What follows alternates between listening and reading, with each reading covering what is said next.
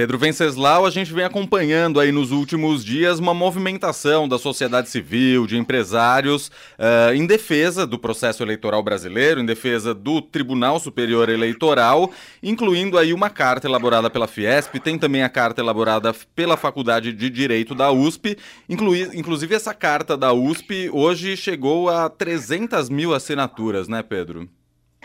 Mais precisamente 350 mil assinaturas Uau. e crescendo. A gente falou de 250 movimento... mil na abertura do programa, é. né? Então, são 100 pois mil é. mais. Pegou, né, gente? Essa, essa carta pegou. Que bom. Eu conversei com as, algumas fontes da, da campanha do Bolsonaro, sempre muito em reserva. Sempre costumo dizer que é muito difícil conseguir informações ali da, da campanha do Bolsonaro, eles são muito fechados, mas eles conversam. E, enfim, admitem uma preocupação com esse movimento, porque o movimento ganhou corpo, vem crescendo, é um movimento que, como diria uh, o trocadilho, uniu gregos e baianos, né? uniu é, uniu do, do Reale Júnior, que pediu o impeachment da Dilma, ao Cardoso, como bem disse a Bia Bula numa reportagem, que foi o, o, o acusador e o advogado de defesa da Dilma assinando o mesmo documento. O Bolsonaro se viu aí nas cordas com esse processo todo. Bolsonaro, aliás, que vai participar de um almoço com empresas, um jantar com empresários, no mesmo dia do ato, no 11 de agosto, empresários do grupo Esfera Brasil. Não sei se foi coincidência ou não, não consegui é, apurar, mas o fato é que ele estará reunido com empresários como Abílio Diniz, Flávio Rocha e João Camargo, e entre outros, né, Esfera Brasil, que já encontrou com políticos petistas também, já encontrou com a Gleisi Hoffmann, já fez encontros com políticos de outro, de, de outro espectro também, mas é, nenhum desses três empresários, a maioria dos empresários do Grupo Esfera Brasil, não assinou é, o manifesto dos advogados do 11 de agosto, né? Agora, o Bolsonaro foi questionado sobre, sobre essa, essa movimentação, deu algumas respostas durante o dia e falou com alguns jornalistas quando foi impossível não falar, botou a culpa em quem? No Pix. Pedro? É do Pix, né? Deu uma. Oi. Repete gente... pra gente que deu uma falhadinha no seu Repete som. Repete a sua fala referente ao Pix que picotou aqui. Pix Totô, é. o, o Bolsonaro botou a culpa no Pix, porque essa é uma narrativa que eles adotaram na campanha já há algum tempo, que o Bolsonaro é o pai do Pix, uhum. né? Então, segundo o Bolsonaro, ele repetiu um discurso que já foi feito pelo seu chefe da Casa Civil, Ciro Nogueira, de que esse movimento começou porque os banqueiros estariam incomodados com a criação do Pix, porque eles teriam perdido muito dinheiro com a criação do Pix, então se revoltaram contra o Bolsonaro. E aí, é, essa argumentação do Ciro Nogueira vem sido repetida pelo Bolsonaro, e também, se a gente entrar nas redes sociais, vai ver alguns bolsonaristas tentando se defender, encontraram ali um caminho para tentar sair das cordas.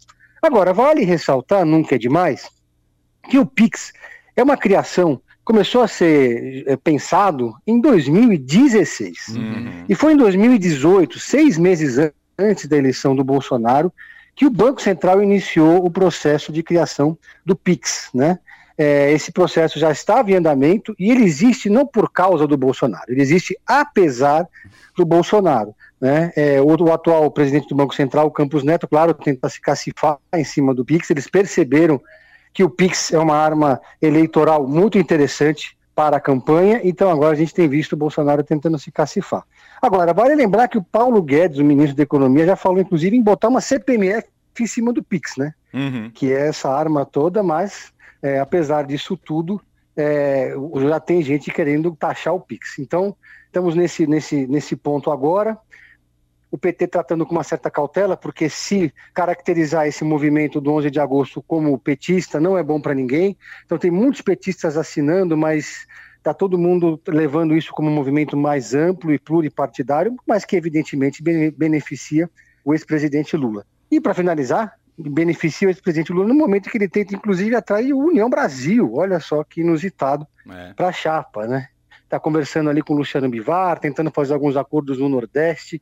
Se o União Brasil mudar de ideia, e tudo pode acontecer, como dizia Ulisses Guimarães, política é nuvem, aí o Lula teria muito mais tempo de televisão que o Bolsonaro. Mas isso ainda é um outro capítulo que a gente já vai saber o resultado nas próximas e decisivas semanas. Bom, ainda falando sobre essa movimentação aí da sociedade civil, essas cartas que estão sendo uh, elaboradas em defesa do processo eleitoral e tudo mais, mesmo com essa intensa movimentação de muita gente, como você disse, mais de 350 mil assinaturas já até o momento, nenhum sinal de que Bolsonaro vá colocar o pé no freio um pouco nessas críticas, né, Pedro? Olha, é, os seus estrategistas mais sóbrios esperam isso. É, o pessoal tenta convencer o Bolsonaro, o seu entorno ali a, da campanha, esse como esse núcleo que é um núcleo político de comunicação, que tem o Flávio Bolsonaro, é o filho do, do presidente que mais pragmático. Eles, eles perceberam, em pesquisas qualitativas, que essa vai ser a eleição da economia, que essa não vai ser a eleição nem da corrupção, né, nem uhum. vai ser a eleição de bater na urna eletrônica. Então, sempre se cria essa expectativa que o Bolsonaro vai baixar o tom, mas ele não baixa, ele é imprevisível. Isso aconteceu no evento ali do Maracanãzinho e vem acontecendo sempre que o Bolsonaro vai falar em algum evento. Ele começa falando um discurso ensaiado, preparado no media training, todo estudado com base em pesquisa qualitativa, mas chega um momento que ele descamba para aquela muleta é, de oratória que é o ataque às urnas eletrônicas, ataque à democracia, enfim, que é um tipo de argumento que acaba unificando todo o campo contra ele, né? É, e do, do, do, todos os outros espectros que estão em jogo na política brasileira nesse momento. O presidente da Câmara dos Deputados, o Arthur Lira, que estava na convenção do Bolsonaro com a camiseta dele, depois de uma semana né, de silêncio, mais até do que uma semana, finalmente quebrou o silêncio e disse ali de forma né, meio assim vaga, mas disse que, que confia na urna eletrônica, etc. E tal. Ele tem, tem tido muito cuidado para não, não, não entrar em rota de colisão com o bolsonarismo. Né? Uhum. Muito bem. Este Pedro Venceslau, repórter de política do Estadão, toda terça e quinta com a gente aqui no fim de tarde, diariamente na programação da Rádio Eldorado com o Pedro em série. Alguma diquinha para fechar hoje, Pedro? Tem a dica de um documentário. Eu gosto muito de documentário, né? Essa, o streaming levou uma explosão de bons documentários e o último deles que eu assisti é muito impressionante, chama da Netflix, chama O Homem Mais Odiado da Internet. É uma história absolutamente chocante de um sujeito que lá pelo ano 2012, quando a internet ainda era, era sem lei, pelo menos mais sem lei do era que ela é hoje. Mato, né? é, era tudo mato na internet. Ele criou um site chamado, se não me engano, It's One Up, eu não lembro exatamente o nome, mas era um site onde ele fazia, praticava de forma aberta a pornografia da vingança. Né? Ele colocava é. fotos de pessoas, de, de nudes, de, de, pessoas expostas, sem o consentimento, evidentemente, e ganhava muito dinheiro com isso. Ele ganhava 25 mil dólares por mês, chegou a ter mais de 100 milhões de views no seu, no seu canal, até que uma mãe que teve a filha exposta começou uma luta, que aparentemente era em glória, contra esse, esse sujeito, e foi avançando até conseguir é, tirar ele do ar. Mas durante muito tempo ele conseguiu angariar muitos seguidores, eram haters, que mostram um pouco esse espírito de porco que existe na internet e, dessas pessoas que, que atuam, é, às vezes, muitas, muitas vezes na sombra, mas que no caso desse site davam a cara a tapa ali.